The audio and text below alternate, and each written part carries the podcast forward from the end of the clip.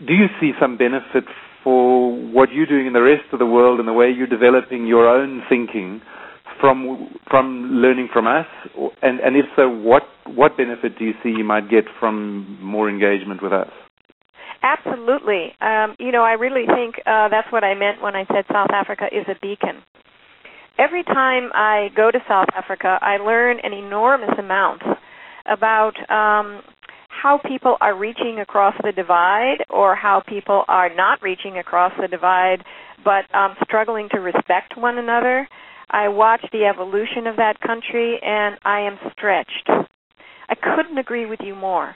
You have an enormous amount to teach uh, the rest of the world as you struggle with these issues. You are ahead of the curve.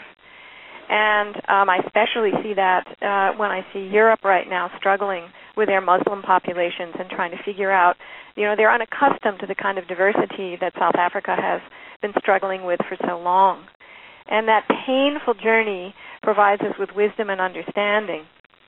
So I couldn't agree with you more. Um, I hold that South Africa, if, if we hold the world as a system, the South African voice uh, in the anguish that it's been through and also its triumph uh, as things uh, change slowly but changing um, has an enormous amount to offer there.